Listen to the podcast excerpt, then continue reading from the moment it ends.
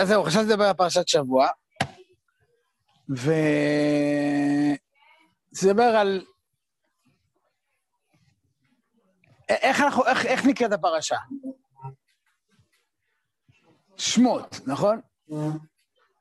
אז פרשת, כאילו, הפרשה נקראת פרשת שמות, אבל בעצם כל החומש נקרא חומש שמות, וזה נורא תמוה, כי מה פירוש המילה שמות? איך שמות מביע את המשמעות של החומש הזה? כן. כי נגיד חומש בראשית, בסדר, כל החומש במה הוא עוסק? גם ראשית העולם, גם ראשית עם ישראל, האבות, נכון? אה, ויקרא לא נתייחס אליו עכשיו, אבל אה, במדבר זה בדיוק החומש, נכון? כל הדרך. ודברים, זה גם צריך להעמיק בזה, אבל זה באמת. כל הדברים שמשה רבנו עושה במשך חודש אחד לפני הכניסה לארץ ישראל, נכון? זה נאום הפרידה של משה רבנו מעם ישראל, דברים, דברים, דברים, דברים, דברים, דברים, ממש. אז השירה והברכות שלו, ממש כאילו כל הדיבורים של משה רבנו. אבל מה זה חומש שמות? כי החומש הזה, לכאורה, מדבר על משהו אחר לגמרי. כאילו, או לא יודע, הנושא של החומש הזה, הוא מתחיל בגלות במצרים, כל שבוע מצרים, מכות, יציאת מצרים, אחרי זה מה? מתן תורה, ואחרי זה מה? המשכן, נכון? זאת אומרת, בהתחלה זה הגלות, מכות מצרים והיציאה מה... יציאת מצרים, יציאה מה... לחירות. אחרי זה בא איתו משפטים, מתן תורה, נכון? ואחרי זה תרומת צבא והכלב פקודי וכולי, אה, בניית המשכן. זאת אומרת, אם נגדיר את זה פה, עם ישראל נולד, קיבל תורה, וזכה למה? נשרות שכנה, זהו, יש עם ישראל. מה חסר? רק חסר דבר אחד, ארץ ישראל. זאת אומרת, יש עם ישראל, יש תורת ישראל, יש מקדש, מה חסר? רק כנסת לארץ ישראל. באמת, אחרי זה יוצאים לדרך, פרשת ארץ ישראל, היה 11 יום, היינו אמורים להגיע, 11 יום מחורב עד קדש ברניה, בום, חטא המרגלים, 40 שנה מדבר. אבל אחרי זה בא דברים, נכנסים לארץ ישראל. אבל באופן עקרוני, בחומש הזה נוצר עם ישראל השלם. מיציאת מצרים, שעוד לא היינו קיימים, ועד מה? שאנחנו, יש לנו תורה, יש עם ישראל, ויש משכן, ממש, קדושת, אה, שכינת השם שורה בתוכנו. אז החומש הזה זה חומש היצירה ההופעה של עם ישראל בעולם. איך זה נקרא חומש שמות? מה המשמעות של ה... עכשיו, כשמסתכלים על הפרשה, רואים שהשמות הם נורא נורא תופסים פה מקום, והם תופסים מקום, הייתי אומר, טיפה משונה. בהתחלה, מה כתוב, אלה שוב בני, בני ישראל במצרימה, ראובן, שמעון ויהודה וכולי, 12 שבטים. נכון? מופיע השם שלהם בשמותם וכולי. אבל אחרי זה, מה כתוב?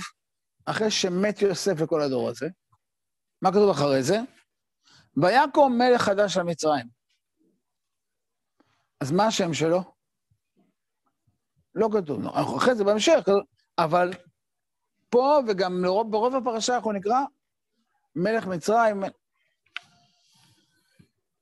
מלך מצרים מחליט, כולכם מכירים, נכון, אבל נתחכמה לו וכולי וכולי, ואז עבודת פרך, ואז למי הוא פונה? ויאמר מלך מצרים למיילדות העבריות. אין להם שם, נכון? לא, יש להם שם. אשר, שימו לב, הנה מופיע עוד פעם שמות. שם האחת, שפרה. שם השנית, פועה. מה אמר לנו רש"י מיד במקום בשם חז"ל? שהשמות האלה זה מה? זה לא השמות שלהם. כי באמת מי זה? יוכבד ומרים. שפרה על שם שמשפרת את הוולד, פועה על שם שמה? פועל הוולד. זאת אומרת, בלשוננו, הייתה חלוקת עבודה בצד של המילדות, בין שפרה לבין פועה, או בין יוכבד לבין מרים. יוכבד הייתה אחראית על הצד הפיזי, לשפר את הוולד, ומרים הייתה אחראית מה? לדבר אליו, לפייס אותו, ככה שאומרים, מפייס את הפועה, לשון אה, אה, פועה מדברת והוגה לוולד, כדרך אנשים מפייסות התינוק שבוכה. זאת אומרת, היא אחראית על הצד הרגשי שלו, והיא אחראית על הצד הפיזי שלו. זו הייתה יוכבד ומרים, נכון? אבל שוב, זה מאוד מעניין, עד שכתוב פה שם של מישהו, ישר אומרים לנו, זה לא השם שלו. וגם אחרי זה, בילדיכם את העבריות, כולם כזה, ש... העבריות, המיילדות, אין שמות. ותכן את הילדים, כולם פה נטולי פרצופים. לא כנשים המצריות, העבריות, כי חיות הנה. וייטב אלוקים לא לשפרה פרועה או לא למרים ויוכבת, למיילדות. הפרשה הבאה היא עוד יותר חריפה, כי הולך להיוולד פה משה רבינו. איך קוראים להורים של משה רבינו? עמרם ויוכבד, נכון? כן, בסדר. איך הפסוק מתאר את זה? וילך איש מבית לוי, ויקח את בת לוי. בן לוי התחתן עם בת לוי. אנחנו יודעים מי זה בן לוי, אנחנו יודעים מי זה הבת לוי, ואין להם פרצופים, אין להם שמות. ותר האישה, ותלת בין הכל אנונימי לגמרי, ותרא אותו כי טוב הוא, דרך אגב, פה חז"ל אומרים שמוצפן פה השם שלו. ותרא אותו כי טוב הוא, כי באמת איך קראו למשה רבינו, איך ההורים שלו קראו לו? טוביה. למה? כשהוא נולד בן לכל הבית אור, והאור זה יסוד הטוב בעולם. כי הקדוש ברוך הוא אמר, יהי אור, הדבר הראשון שהקדוש ברוך הוא אמר, אלוהים כי טוב, זה הדבר הראשון שנאמר כי טוב, זה אמר האור. האור זה יסוד הטוב בעולם. אותו כי טוב הוא שהוא נולד, נסבל לכל בית תורה, אז הם קראו לו טוביה. אבל שוב, זה מתחת פני השטח. פה הוא נקרא כל הזמן הילד. שמים אותו בתיבה. מי בא לשמור עליו? מרים, נכון? לא. ותצצב אחותו. זה השם שלה, כמו בהזמנות, ורעייתו. כאילו, זה השם שלה. איך כולם נשואים לברעייתו, כאילו? אין לה שם. אחותו. גם אחרי זה מופיעה שם דמות חדשה. מי יורדת ליאור פתאום?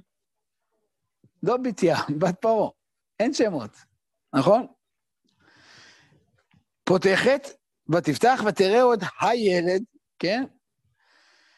אה, ותאמר אחותו אל בת פרעה, כולם פה בתפקידים, אין להם שמות. האחות שלו מדברת על הבת של פרעה. מאוד ברור שהיא לא בתיה, היא בת פרעה, כן? ייחוס. הלך וקראת לכי, ותלך העם תקרא את אם הילד, לא יוכבת, כולם, כמו שאמרתי, אנונימיים. הליכי את הילד הזה, ניקיו לו, ניתן שכרך וכולי, ויגדל הילד, ולא בת פרעה ולבן, הופה לה, ותקרא את שמו, מה? משה. למה? כי מן המים משיתיהו. ובאמת המפרשים שואלים, ישר, אם זה כי מן המים משיתיהו, איך היה צריך לקרוא לו? לא משה, אלא משוי, נכון? היית דווקא קוראת לו משה. אני כבר אזרוק ככה על דרך החסידות, אבל משה, אם קוראים את זה מהסוף להתחלה, מה יוצא? השם. זאת אומרת, עוד פעם רואים פה את ה... כמה הפרשה הזאת עושה כל הזמן בשמות. ויהי בימים ויגדל משה. הנה, פה... אבל גם כשמשה יוצא, זה עכשיו השם שלו, משה, והוא יוצא, וירא איש מצרי מכה איש עברי. חז"ל אומרים לנו שהאיש העברי, אנחנו יודעים מי זה היה, הבעל של שלומית בדברי, והאיש מצרי וכולי, כן? אבל זה איש מצרי מכה איש עברי, כולם פה בתפקידים. כולם פה יש להם תפקיד כאילו אה, עם אה, תגית על, ה, על הבמה. ויפן גוררו, ויח את המצרי, ויתבנהו בחול, ואז יוצא ביום שני, מה הוא רואה? שני אנשים עיוורים ניצים. ואז הוא אומר לרשע, למה אתה קרח? נכון? אומרים חז"ל, מי זה שני האנשים האלה? דתן ואבירם. הופה, אבל אין להם שם. מה הם? עיוורים ניצים. אה, משה רבינו בורח, מדיין, רואה צאן יתרו במדבר, נכון? והוא נחשף למראה הסנה, נכון? מדוע לא יבר הסנה? הקדוש ברוך הוא מתחיל לשכנע את משה רבינו, או איך להגיד אפילו יותר מלשכנע, מ... הוא מנסה להטיל על משה רבינו את מה? את השליחות שהוא צריך ללכת מה לעשות? לגאול את עם ישראל. גם מול פרעה וגם מול עם ישראל. מאוד ברור שמשה רבינו בעיקר מטריד אותו איזה חלק של השליחות? השני. פרעה הוא יסתדר. הבעיה זה, מה? עם ישראל. לך ושלחך על פרעה והוציא את עם ישראל ממצרים. אומר לו משה רבנו דבר ראשון, לא רוצה. למה? מה הטענה הראשונה של משה רבנו? מי אנוכי? משה רבינו, מי אנוכי? מה אומר לו הקדוש ברוך הוא? יש לי תשובה, ויאמר, כי יהיה עמך. אתה אומר, מי אתה? אני איתך, זה, זה לא אתה. זה לא אתה, זה אני. מה, הקדוש ברוך הוא משה רבינו, כאילו, אתה אומר, מי אנוכי? באמת זה לא אתה, אתה שליח. מי הולך אל פרעה? אני, אני אהיה איתך. זה לך אנוכי שלחתיך, זה לך האות. אתה שליח שלי. אבל אז משה רבינו, מגיעה הטענה השנייה של משה רבינו. אתם יודעים שמשה רבינו פה שבוע שלם מתווכח עם הקדוש ברוך הוא. מה הטענה הבאה של משה רבינו? או, עם ישראל לא יאמינו לי, נכון? לא, זה תמיד כולנו זוכרים. לפני כן יש משה רבינו טענה אחרת למה זה לא ילך עם עם ישראל. לא. הוא אומר, הנה אנוכי בא בני ישראל, אמרתי להם, לא אוהב אתכם שלחני אליכם, ואמרו לי, מה שמו? מה הוא אמר עליהם? אני לא יכול, למה? הם ישאלו אותי מה השם שלו, אני לא, מה אני אגיד? אני לא יכול לענות להם מה השם שלו, אז אני לא יכול ללכת. איך השם נהיה הנושא פה? כי זה הטענה של רבנו. אני אבוא להגיד, השם שלח אותי לגאול אתכם, ישר הם יגידו, איך קוראים לו? וואלה, כאילו, 200 שנה שיעבוד הולך להיגמר? לא, איך קוראים לו? ואין לי תשובה. מה אני אגיד להם? אין לי תשובה, אז אני לא יכול... אחרי זה משה רבינו, מה הקדוש ברוך הוא אומר לו? כה תאמר למשה, ואומר למשה, מה? אהיה אשר יהיה, כה תאמר לישראל, אהיה שלחיים. ככה תגיד להם. כה תאמר, השם אלוקי אבותיכם, אלוקי אברהם, אלוקי יצחק ואלוקי יעקב, שלחן לכם, זה שמי וזה זכרי. אז הנה, פתרנו את הבעיה, את הטענה השנייה של משה רבנו, נכון? לך ואספת את זקני ישראל, פקוד פקדתי וכולי וכולי. וכל הזה, ואז אומר משה רבנו, והם לא יאמינו לי, על הטענה הבאה. לפני והם לא יאמינו, שכולנו זוכרים את זה, הם לא יאמינו, באה הטענה השנייה למשה רבנו, אם אני אבוא ואגיד להם שהשם שלח אותי, אני לא יכול לעשות את זה, כי הם יגידו לשם מה השם שלו. כל האנשים פה בפרשה עסוקים פה בשמות. שהקדוש ברוך הוא אמר לו, אהיה אשר אהיה, ואחרי זה אמר, במשפט ראשון אהיה אשר אהיה, משפט שני, אלוהי אברהם, יצחק ויעקב, שלחני אליכם. זה, ועוד, זה שמי לעולם, זה זכרי, זה השם שלי. אהיה אשר אהיה, אלוקי אברהם, יצחק ויעקב. עכשיו, אה, טוב, אתם מכירים את כל ההמשך, משה רבינו הולך אה, לפרעה, ובאמת כשהוא מגיע לפרעה, מה התגובה הראשונה של פרעה? שהוא אומר לו, כה אמר השם שלח את עמי, מה הוא אומר לו? מי השם אשר ישמע בקולו? לא יודע מי זה. לא מכיר את השם הזה. הוא לא אומר, לא מוכן לשלוח, זה עבדים שלי, עוף מפה. מי זה השם? לא מכיר את השם הזה, לא אומר לי כלום. טוב, אה, אם רק ככה אה, נעשה דילוג קצר לפרשה הבאה, זה מאוד בולט שזה הנושא, נכון? איך מתחילה הפרשה הבאה? וידבר אלוקים יושב במולד, אני השם. וירא לאברהם, ליצחק וליעקב באל שדי. ושמי השם, אה? לא נודעתי. עוד פעם השמות זה... ככה הקדוש ברוך הוא מתחיל. כשמשה רבנו בא והקדוש ברוך הוא חוזר אחרי השליחות הראשונה, אמר לו, מאז שבאתי רק יותר גרוע. נכון? הוא בא בטענות כלפי שמיא. אומר לו הקדוש ברוך הוא, רגע, רגע, רגע, לאבות, מה, התגליתי בשם אחד. מה, וגם הקים אותי וכולי וכולי, חיל אמור לבני ישראל, אני השם. משה אומר, נהיה רק יותר גרוע, הם לא גמרו. רגע, רגע, עד עכשיו התגליתי באל שדי, עכשיו אנחנו נגלות בשם חדש. אני הוויה, י"ק ו"ק. זה התשובה. זאת אומרת, כל הזמן השמות פה כאילו מנהלים את ה... אז זה לא רק באמת אה, הפרשה, אלא זה כל החומש, אבל זה כמו שאמרתי מאוד מעניין, שזה מתחיל ב-12 שמות נורא מפורשים, כן? אלה שמות בני ישראל, ומאז השמות נעלמים, כן. ואחרי זה הם חוזרים דרך זה שהדיונים על השמות של הקדוש ברוך הוא. אז מה, מה זה באמת אה, שם? כולנו רגילים לצטט את המהר"ל, נכון? המהר"ל אומר אה, בכמה מקומות, אבל אה, כל שם מורה על, המה, על המהות. כמו אש וכולי וכולי, כן? אה, כל השם מורה על העניין המיוחד.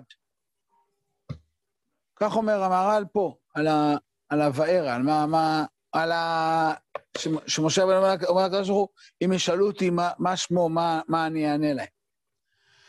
אה, אני אצטט עוד משפט, השם מורה על עצם הדבר ואמיתתו. עצם זה המהות של הדבר. בלשון התורה, עצם זה מהות. כי העצמות הם, הם הנקודה הפנימית, נכון? בצד הגופני של האדם, הבשר הוא לא משהו מהותי. אין, הוא... אה, יש בו כל הזמן שינויים. הוא יכול להתרחב, להתכווץ, לבוא, ללכת, כן, העצמות זה החלק המהותי, הבלתי, הבלתי משתנה. והאמת שגם לדורות, זאת אומרת, אה, גם אחרי 120, הבשר מיד אה, נעלם. העצמות, אלפי שנים יכולות להתקיים, למה? כי עצם זה המהות. אז עצם הדבר זה המהות של הדבר. היום בעברית אנחנו אומרים, אנחנו מדברים על עצם של משהו, אנחנו מדברים על המהות שלו, נכון? זו המילה שאנחנו יכולים להשתמש בה בעברית החדשה. ובעצם מילה דומה לזה, זה גם כן המילה זהות. כי בעצם כשאני מחפש מהות של מה שאני אומר, מה זה? ואז התשובה, כמו שאומר המר"ל, אם אשאל אותך מה זה, זה שולחן. זאת אומרת, השם של הדבר הזה, מה השם של הדבר הזה? השם שלו זה שולחן, נכון? הוא לא כיסא, זה השם שלו זה כיסא, השם שלו זה שולחן. או אני יודע מה, השם שלו זה כיסא אפור, זה שולחן לבן, כן? יש לו שם יותר אה, מכובד. אבל יש לו שם, נכון? אז כשאני שואל מה זה, אני שואל על המהות, על הזהות של הדבר, נכון? אני בעצם שואל... וכשאני אומר זה שולחן, הפגשתי אותך עכשיו עם ה... עם המהות, נכון? זאת אומרת, אני אומר, מה אתה רוצה למכור לי? שולחן. אה, עכשיו אני יודע מהות, מה אני רוצה, מה המהות של הדבר שאני רוצה, מה העצם של מה שאתה רוצה. דרך השם אני נפגש עם המהות. וזו הנקודה הראשונה שאנחנו צריכים להבין. השם, אפשר להגיד שהשם זה המהות, אלא השם מפגיש אותי עם המהות. אומר המהר"ל, זה הבעיה כששואלים מה שמו של הקדוש ברוך כי כשאני נותן שם למשהו חומרי, אני יכול לתת אותו הגדרה של המהות שלו לגמרי. למה? כי הוא חומרי, הוא מוגבל, והוא סופי. ואני יכול באמת להשיג אותו ולאכול אותו, ולהכיל את כולו. אבל, האם אני יכול לתת שם למשהו שמה? שאין לי יכולת להגדיר את המהות שלו. הקדוש ברוך הוא למשל, לא יכול לתת לו שם. ואם אני אחדד את זה יותר מזה, איך אני יכול לתת שם לעוד מציאות שהיא אינסופית, ושאי אפשר באמת להגדיר אותה? אדם. האם אני יכול לתת שם לבן אדם? זאת אומרת, לפעמים אנשים מכנים שמות, נכון? רוצים לדבר על מישהי, אז אומרים, אני יודע מה, זאתי, אני יודע, הגבוהה, המצחיקה, אני יודע מה, החכמה, כן? או. אז אם אני בא ואומר לך שם של מישהו, אתה עכשיו יודע את המהות שלו? לא. אני מדבר איתך עכשיו מישהו שאתה לא מכיר אותו. זה שמעתי לך את השם שלו, זה עזר לך? מה? אני אומר, תקשיבי, יש עכשיו, אני יודע מה זה... לא יודע, מאיר שוורץ באיזה מקום, לא יודע. פגשתי אתמול את מאיר שוורץ. את יודעת מי זה? לא. את יודעת על מי דיברתי? על מה דיברתי? מה זה אומר שפגשתי אותו? מה היה המפגש? כאילו, מה... עם מה נפגשתי? לא יודע כלום. למה? כי אתה לא מכיר אותו, נכון? אם אני מכיר אותו, אז כשאומרים את השם שלו, ישר מה, מה צף אצלי בפנים? המהות שלו שקיימת אצלי בפנים, שכבר נפגשתי איתה, שיש לי הכרה, שיש לי מפגש איתה, השם בעצם הוא סוג של ידית, סוג של, בחסידות קוראים לזה צינור, או שורש, נותן לי אחיזה במהות. זאת אומרת, כשנדבר על, כשנדבר על מהות שהיא אינסופית, בכלל, כשאני אומר את השם של מישהו, אני בעצם מנסה לגעת במהות שלו דרך השם, אבל לעולם המהות שלו יותר גדולה מכל השם הזה. והשם הוא רק מרמז, או אוחז, או מוביל, או נוגע בשם הזה. זאת אומרת, אם אני מכיר אותו ואני אומר לך את השם, אז עכשיו, ברגע שמעתי לך שם, נפגשת איתו, אפילו בזיכרון, אבל נפגשת איתו. ואז השם שלך אומר, אומר משהו. הבן יכיר לי אפרים, כי מדי דברי בו, מה? אמרו, כי באמת זה בן יקיר, או זה בן. אז יש משמעות, אבל אם אני לא מכיר אותו, אני יכול להתחיל לרחם עליו? לא יודע, יש איזה צ'ינג צ'אנג צ'ונג בסין, כאילו, הוא לא אומר לי כלום, לא מכיר, לא זה, כאילו, השם אין לו משמעות, אלא אם כן, השם הזה נוגע בנשמה. זה מתומצת בתוך הגבולות של העולם הזה, זה שייך לחומר. יש לו רק ממד אחד. ככה המהר"ל אומר. כל שם הוא גדר הדבר. כשיש לך משהו חומרי, אתה יכול להגדיר אותו. כשיש משהו אינסופי, אני רוצה לומר שכשאדם מבין שהוא בא מן האינסוף, והנשמה שלו היא אינסופית, והוא בעצם, האלוקות נוכחת בו, אז הוא מבין שיש בו המון המון המון שמות. אני רוצה להגיד שאני חושב שספר שמות בא להגיד שהתפקיד שלנו בעולם הזה זה לברר את השמות שלנו. כי יש לנו כמה וכמה שמות לאסוף פה בעולם הזה, בדרך הזאת. זה יכול להיות, אני אגיד את המדרש, אבל איך שכולכם מכירים את המדרש הזה, אתה מוצא שלושה שמות נקראו לו לאדם. אחד שקוראים לו אביו ואמו, אחד שקוראים לו בני אדם, ואחד מה שקונה הוא לעצמו. טוב מכולם מה שקונה הוא לעצמו. אני חושב שגם כולם מכירים את אותו, את האמירה שנמצאת, נוכחת הרבה בספרי הפנימיות וכולי, שכשאדם מגיע לשמיים, המלאך שאחראי על הנשמות שמקבל אותו, מה הוא שואל אותו? מה השם שלך? ורשעים, מה לעשות? שם רשעים, הם לא יודעים לענות תשובה. הם נמצאים בשערים של הגן עדן, והם לא יכולים לענות את התשובה מה השם שלהם, ולכן הם צריכים ללכת באמת לצד השני. כי אין להם תשובה לשאלה מה השם שלהם. השם שלהם נרקב. כשהם חיו פה, הוא לא חי את השם שלו. מה הוא כן חי? כנראה שהוא חי הרבה שמות אחרים. זאת אומרת, הוא חי כל מיני דברים שהם לא הוא, ואת החיים שלו הוא הקדיש להם. הוא חי את החיים של האחרים. הוא היה עסוק במרדף אחרי שמות אחרים. וזה ההגדרה של עבד. זאת אומרת, מה הופך אדם לעבד? זה שהוא לא חי את מה? את עצמו, את החיים שלו, אלא כל החיים שלו עכשיו מוקדשים, לא יודע אם זו האחרונה, אבל לא, משועבדים, כן? לצורך החיים של מישהו אחר. הוא צריך לממש את הרצונות, את המאוויים, את הפקודות וכולי של מישהו אחר. הוא לא יכול לחיות את עצמו, זה מה שקראת לנו בן חורים, אדם שהוא חירותי, ואז הוא חי מה? את עצמו, את המהות שלו, את השם שלו. ואדם שהוא עבד בעצם, השם שלו בשבי, זה נקרא גלות. כשהשם שלך שבוי ואין לך שם, אתה מאבד את המהות שלך. דרך אגב, זה מה שניסו תמיד לעשות לנו בגלות. אנחנו זוכרים לפני 70 שנה, שאחד מה, איך להגיד, מהטריקים הגאוניים של שונאי ישראל היה מה לעשות? לקחת ליהודי את השם שלו ולהפוך אותו למה? מספר. ברגע שאין לו שם והופך להיות מספר, הוא כבר אין לו כוחות להילחם. וגם אפשר לעשות לו מה שאתה רוצה, כי הוא כבר לא בן אדם. אין לו נשמה. אין שם מאחורי העיניים מישהו, נכון? אני יכול לעשות מה שהוא רוצה, וגם הוא כבר לא רואה את עצמו. וכשאני הופך בן אדם למספר, כמו שכל החיים שלנו מרגישים, שאני יודע מה, שמישהו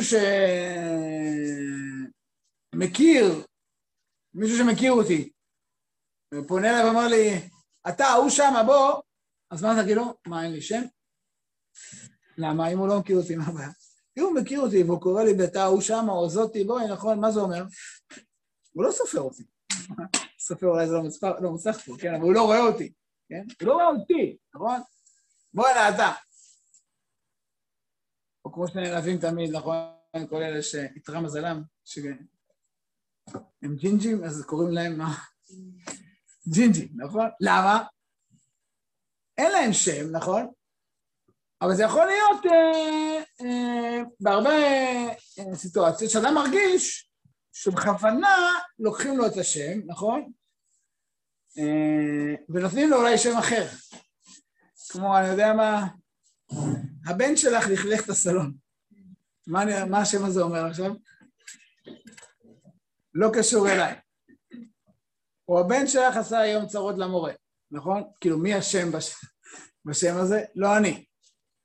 זאת אומרת, כשאני מבטל את הייחוד, את הקשר הייחודי, את המפגש, נכון? את המהות, את השם, אבל כמו שאמרתי, עיקר הנקודה של, ה... של הגלות, עיקר הנקודה של השעבוד, עיקר הנקודה בקיצור זה של מצרים, שאנחנו מאבדים את השמות שלנו. וכשאנחנו מאבדים את השמות שלנו, אנחנו בעצם מאבדים את היכולת להיות מאחוריהם. לכן חסר לנו שכשעם ישראל איבד כל קשר לקדוש ברוך וזה מה שמשה רבינו אומר. הוא אומר, אני אבוא אליהם, ואני אגיד להם, אלוהי אבותיכם, שלחני אליכם. מה הם יגידו לי? מה שמו? כאילו, מה זאת אומרת? אני אגיד להם, מה שמו? י"ק ו"ק. אה. הם לא, מה? לא מכירים אותך. הם יגידו מה שמו, אני אגיד להם, אלוקים שם, הם לא יודעים מי אתה. לא מכירים אותך. מה אומר עליהם? איך אני יכול לגאול אותם אם לא מכירים אותך? הם באמת שערי טומאה. הם משתחווים לכל העבודות זרות שלה, מצרים. אי אפשר לגאול אותם, אין במה לאחוז. אין לי שם שאני יכול איתו ליצור קשר וידית למשוך את זה. אין פה אחיזה בשום מהות, מה? הם באמת לא מכירים, אתם רואים שאני בא לוקח אבותיכם. מי זה?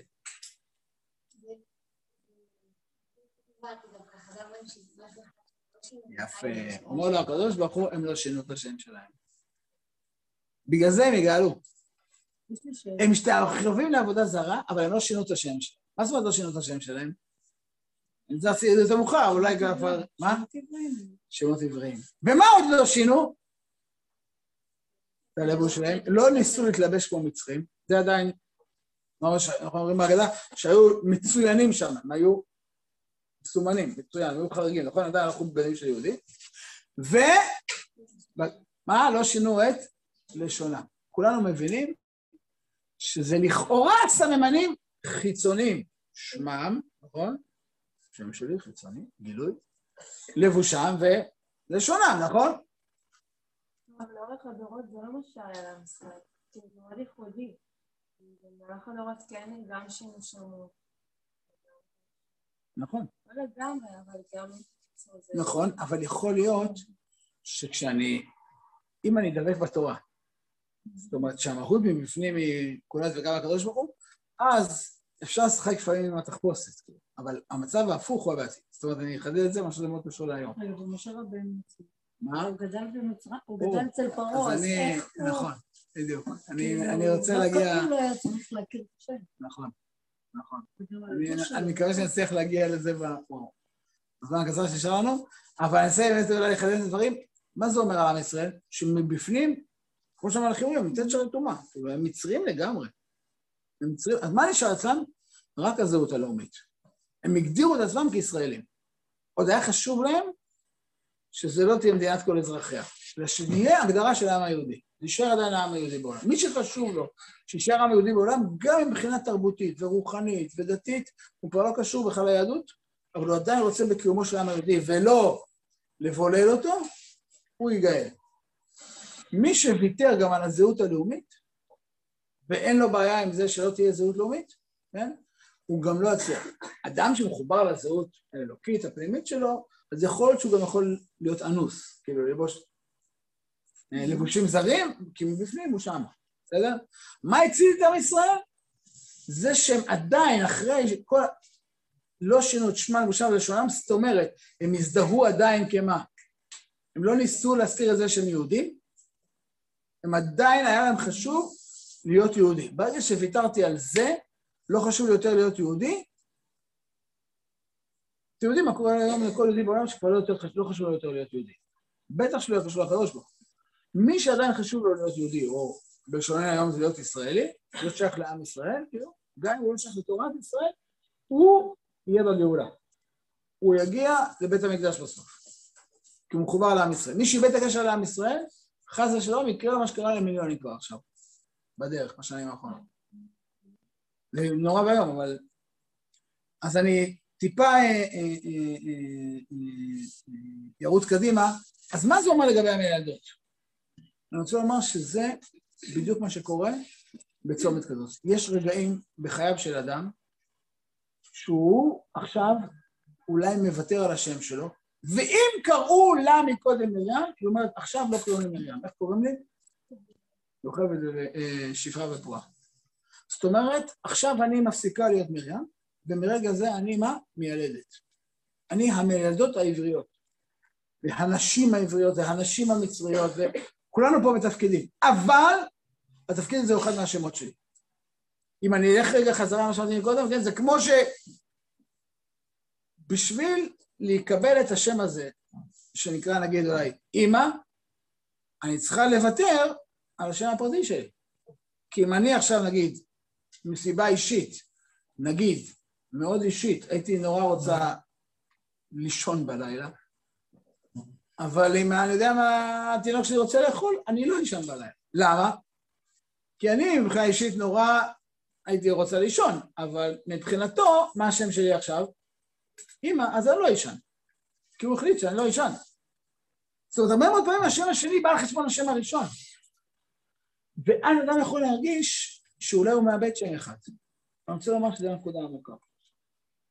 שמרים ויוכבד מחליטות לצאת מהבית הפרטי שלהם, מה אומרת מרים לאבא שלה, שבמקרה קוראים לו עמרם? היא אומרת לו, אתה לא עמרם.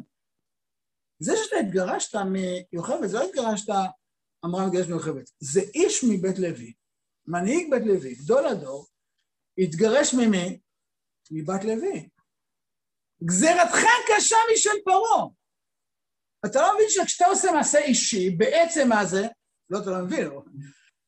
בעצם כשאתה עושה מעשה אישי, זה אצלנו. אני, אנחנו לא רוצים יותר לסכן את הילדים שלנו בהשלכה ליאור, נכון? היא אומרת לו, גזירתך.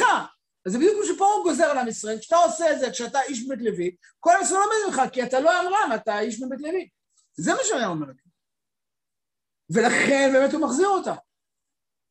ואז נולד הילד והנער, וברגע זה מרים היא כבר לא, היא הופכת, היא לא מרים, היא אחותו. היא בתפקיד של להיות אחותו. זה כמו שאדם פתאום, באופן אישי, אולי הוא היה רוצה לעשות דברים אחרים, אבל עכשיו יש לו עוד שם, איך קוראים לו? אני הבת של ההורים האלה והאלה, בתור הבת של ההורים האלה, האלה והאלה, אני עכשיו צריכה לוותר על הרבה דברים שהייתי אולי רוצה לעשות בהם, ושהיא כן צריכה לטפל בהם, צריכה לעזור להם. לזקנתם. אני הבת שלהם, יש לי פה שם, אני הבת שלהם. איפה הבת של? הנה, אני הבת שלהם. ואז אני רוצה לומר שאני קונה לעצמי שם חדש. כל החיים זה מסלול של רכישה של שמות. ואני רוצה לומר שאף שם לא באמת דוחק או כובש או מדכא או איך נגיד מחליש אפילו, שם אחר למרות שאולי מבחינה מעשית זה כן קורה. אבל אני רוצה לומר שכשרחל, למשל, באה ליעקב ואומרת לו, אבא לי בנים, היא אומרת לו, ואם אין, מה? מתה האנוכיות שלי. אני אומר, ההפך, לכאורה אנוכיות זה לא לרצות ילדים. אם אין מתה אנוכי. זאת אומרת, רחל, בעומק, האני, הכי אני שלי, הוא רוצה שהשם של רחל לא יישאר בלי השם של אמא, מה אמר רחל? כי האמא רחל הוא עוד יותר רחל מאשר רחל. והשם הנוסף הוא רק מעצים את השם הפרטי ונותן לו שם עוד יותר גבוה ועוד יותר גדול. ואם לפני כן ידעתי שאני מסוגלת בפרטיות שלי, יש לי את הכוחות האלה והאלה, שקיבלתי לעצמי את השם החדש ואת התפקיד החדש, את הפקוד פקדי, את התפקיד ואת הפקודה החדשה, פתאום גיליתי בתוכי כוחות שלא הכרתי קודם. בתוכי האישי. ורכשתי והוצאתי לפועל באישית הפרטית שלי כוחות שלא היו קודם. וזה לא על חשבון, אלא זה יותר. זאת אומרת, גם כששמואל אמר לשאול, אם קטון אתה בעיניך, ראש שבטי ישראל אתה. זה יש לך, יש לך פה עוד שם, זה אמור להעצים את הכוחות, או זה באמת נותן לך כוחות אישיים יותר גדולים מאשר היה לך לפני כן. וכשאתם הופכות להיות המילדות, מה התוצאה? וייתם השם למילדות, ויעש להם בתים. הבית שלהם האישי גודל.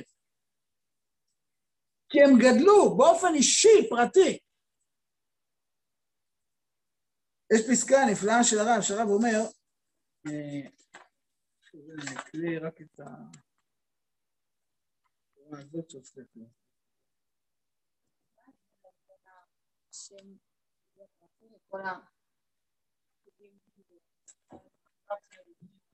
אני רוצה להגיד שכל השמות האלה הם שמות, כמו שאמרתי, כמו שהמדרש אומר שאדם קונה לעצמו, הם שמות נוספים שהופכים להיות חלק מהשם הפרטי שלי. הוא ההפך, כאילו השם הפרטי שלי זה השורש, הוא רק הולך ומתגלה עוד יותר ועוד יותר ועוד יותר.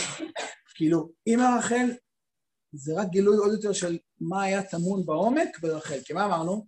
השם רחל הוא רק נוגע במהות שהרבה יותר גדולה מאשר השם, אי אפשר להגדיר. ברגע שנהייתי אימא רחל, פתאום ההגדרה של רחל הפכה להיות אימא רחל, כן?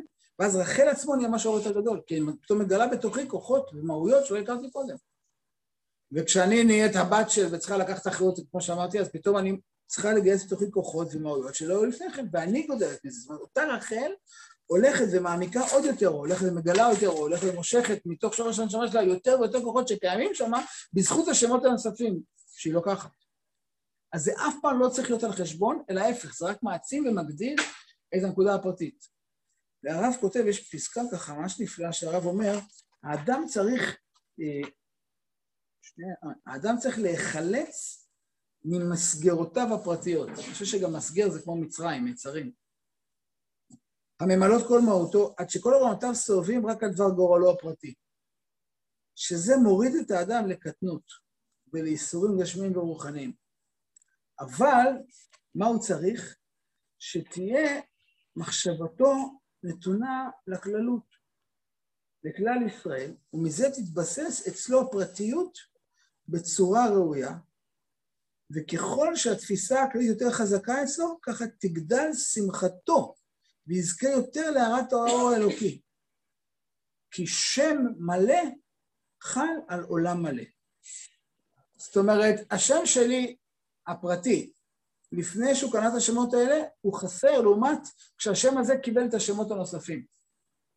זאת אומרת, אם נגיד יש לי עוד שם טמון באישיות שלי, שנקרא לצורך העניין, לא יודע מה, המורה, כן? או אחות, או לא יודע בדיוק מה, או כל תפקיד שאני אקח, אם אני לוקח אותו במקום הזה, שזה השליחות והתפקיד והגילוי שלי של המהות ושל אור השם בעולם, אז זה הופך להיות מהותי לגמרי מהאישיות שלי, ומגדל אותי, ואז באמת השם שלי הוא שם יותר מלא, והוא חל על עולם יותר מלא, כל העולם שלי, האישי, הפרטי, הולך וגודל, כי הוא עכשיו כללי. אז הפרטיות שלי הולכת ומתקללת, הולכת וגדלה. ולא על חשבון, עד כדי שלפעמים כשאנשים יכולים להרגיש שאם חסר להם אחד מהשמות, כמו שרחל אומרת, חסר לי האימא בחלק של הרחל, אז מת האנוכלת, גם רחל קיימת. כי חסר לי העולם המלא הזה, אז אימא מתה האנוכלת. אז אולי אני צריכה למצוא תפקיד אחר. חלק מהדיון בין יעקב לבין רחל. אולי בכלל יש תפקיד אחר בעולם. אבל אני מחפשת את כל השמות שלי, כי הם כולם גילויים של המהות הזאת שהולכת וגדלה. ו... אה, זה מפאת קוצר הזמן, אבל אה, אם, אם אני אדלג אפילו קדימה, קדימה, קדימה, כמו שאמרתי, אנחנו נצא ממצרים, ומשה, שזה בהיפוך אותיות אה, אה, השם, ימשה את עם ישראל מתוך הים. בסוף היציאה לחירות תהיה כשהוא ימשה אותנו מתוך הים. ובאמת, זה התפקיד של משה רבנו, למשות את כל העולם מתוך הים של הצרות הרוחניות והגשמיות, ולגאול אותם, כמו בקריאת ים סוף. תשימו לב, כמו שאמרתי, שגם משה זה היפוך אותיות השם. והאמת שאפילו משיח, שיגאל את כל העולם, את הגאולה האחרונה, הגואל האחרון מול הגואל הראשון, משיח זה גם כן, יש שם את המילה השם, נכון? ויש שם גם, כמו משה, זה משיח, כן? האמת שלמשוח זה בשמן, וגם בתוך שמן יש את, ה, את, ה, את השם, את האותיות של, ה, של השם, זה הכל קשור באמת לנקודה הזאת, כי כשמושכים כהן, כן? מקבל תפקיד של כהן, זה לא בא על חשבון, אלא רק מגלה את המהות הזאת של אהרון עוד יותר. וכמו שאמרתי, כשמושכים מלך, זה לא בא על חשבון, אלא דוד, מלך ישראל, הוא חי וקיים. למה? כי דוד הפרטי, מאוד הגמרא, ברור שהוא נפטר, אנחנו לא... אנחנו לא מאלה שחושבים שהוא נשאר חי, כן? אבל אה, אה, דוד מלך ישראל? בתור דוד מלך ישראל? מה? חי וקיים. מלכות ישראל. אבל דוד הפרטי, אבל כיוון שדוד הוא לא הפרטי, אלא דוד הוא דוד מלך ישראל, המשיכה הזאת בשמן לוקחת את האישות הפרטית ומגדלת אותה אל המדרגה של השם המלא שלה. ולדורות הוא לא דוד, הוא דוד מלך ישראל. אה, שיהיה את המשכן ואהרון ייכנס לעבוד, כשהתורה מתחילה לתאר את הפסוקים של הבגדים שאהרון הכהן נלבש, מאיזה שתי בגדים היא מתחילה? היינו מצפים שממה היא תתחיל, נכון? טואלט, מכנסיים, זה כלל כמו שאנחנו מתחילים גם כן, נכון? ממה היא מתחילה? זה מאוד מעניין. לא ציץ, אולי אתם מתחילים מהציץ, מהמצפת, מלמעלה, נכון? היא מתחילה, ממה? אז תראו, אתה הקרב לך את אהרון אחיך וכולי, אלה הבגדים אשר יעשו, ועשו את האפוד זהב תכלת וארגמן, שתי כתפות חוברות יהיה לו, שישה משמותם על האבן האחת, ואת שמות השישה הנותרים על האבן השנית. זה מתחיל מהאפוד. זה מתחיל משתי אבנים פה, שמה רשום עליהם? זה שמות של עם ישראל. ושמת שתי אבנים על כתפות האפוד, פיתוחי חותם תפתח שתי אבנים על שמות בני ישראל, ונשא עונש שמותם לפני השם אשר תפעל בזיכרון. אהרון נושא את השמות על הכתפיים שלו, שש ושש. והשמות האלה מפתחים אותם, לא כותבים אותם על, אלא מתוך האבנים מגלפים אותם, כמו שחז"ל אומרים. מה הבגד הבא? באמת החושן. מה זה החושן? אותו דבר. מילאת בו ארבע טורים אבן. כולכם מכירים? ואבנים תהיינה על שמות בני ישראל, על שמותם פיתוחי חותם איש על שמו, תראו כמה זה מודגש, ונשא אהרון את שמות בני ישראל על ליבו בבואו אל הקודש לקרוא לפני השם. זאת אומרת, אהרון נושא על הכתפיים שלו את השמות של השבטים, ועל הלב שלו, וכך הוא נהיה כהן. כל הכתפיים לוקח את השבטים, ופה את השבטים על הלב. וחז"ל אומרים שהפסוק אחרי זה אומר, ונתת על חוש המשפט את ההורים והתומים. מה זה להכניס את ההורים והתומים לתוך חושן המשפט? החושן הרי הוא מקופל לשתיים, נכון? פה יש את האבנים, פה יש את הבד. לפני שסוגרים את זה, מכניסים פנימה את מה? השם השם המפורש. מבפנים שם השם המפורש, מבחוץ השמות של עם ישראל. שכל...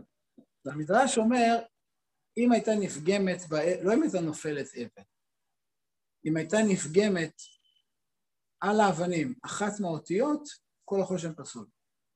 זאת אומרת, נקודה אחת נפגמה, כל החושן נפסל. אנחנו תמיד רואים שאם אבן אחת נפלה, החושן נפסל. למרות שיש את כל ה-11 האחרים, הכל פסול. אחד מהאותיות נפגם של השמות של עם ישראל. להבין מה זה שמות השבטים האלה. כל ספר בראשית היה עסוק בלברר את השם, מי זה יוסף. ראינו את כל ההתנגשויות, מי זה יהודה, מי זה ראובן, מי זה שמעון, מי זה לוי, אחד אחד. ספר בראשית נגמר שהשמות שלהם ברורים. מפה התחיל ספר שמות, אלף שמות בני ישראל, נכון? עכשיו מתחילים לברר את השמות הבאים של עם ישראל. מרים, יוכבד, אמרה, המנהיגים, אהרון, משה רבינו. בסוף, כשנגיע למשכן, ככה אהרון נכנס. והחתן סופר אומר שזה נפלא, כי הוא אומר, תשימו לב, על הכתפיים יש לו שש ושש, כל השבטים ביחד, השתי אבנים, זה הצד הכללי של כל האומה. ועל הלב יש לו מה? מקום לכל ילד עם הגוון שלו. אז על הכתפיים הוא לוקח אותם כאילו בתור, בתור איש כברכתו, כמו יעקב בסוף הראשון איש כברכתו ברך אותם. יש את הברכה הכללית לכולם ביחד, ויש לכל הילדים ביחד, היחס הכללי לכל הילדים, ויש את הברכה מה? כל ילד לפני עצמו. לי שאני צריך לסיים, אז אני מתנצל, אבל הוא אומר ככה, אומר הרב סופר, כשהוא נכנס ארון הכהן, יש לו על הכתפיים את השבטים ביחד, ועל הלב, לכל ילד יש את הגוון שלו, ויש מקום בלב לכל ילד והגוון שלו, לכל אחד יש את, ה, את השם שלו, ואסור שיהיה חסר חלק אחד מה, מהשם של כל יהודי ויהודי. כי השם של כל יהודי ויהודי מבטא את המהות הזאת שכל החיים אני אעמל להוציא את הפעמים ולגלות אותה כי היא התפקיד שלי בעולם והיא הפעולה שלי והיא בעצם היא הגאולה שלנו, של הנשמה שלי. לגאול את השם שלי ולרכוש את כל השמות שלי. אני אוסיף עוד נקודה אחת, איך קוראים לאבנים האלה הכתפיים? אבני שוהם. אותן אותיות, משה, השם, שוהם. הכל זה, כי הכל בסוף זה שם המפורש, גילוי שם השם המפורש. טוב, אז אנחנו אה, אה, נסיים פה, אבל אה, אני רוצה לומר ש... חז"ל, חז"ל יגידו, גם חז"ל יגידו לנו ששלושה דברים נקראים בשמו של הקדוש ברוך הוא. משיח, צדיקים וירושלים. הם נקראים בשמו של הקדוש ברוך הוא. ואני חושב שזה בעצם אה, מבטא את מה שאמרנו עכשיו. זאת אומרת, משיח זה סוף הדרך.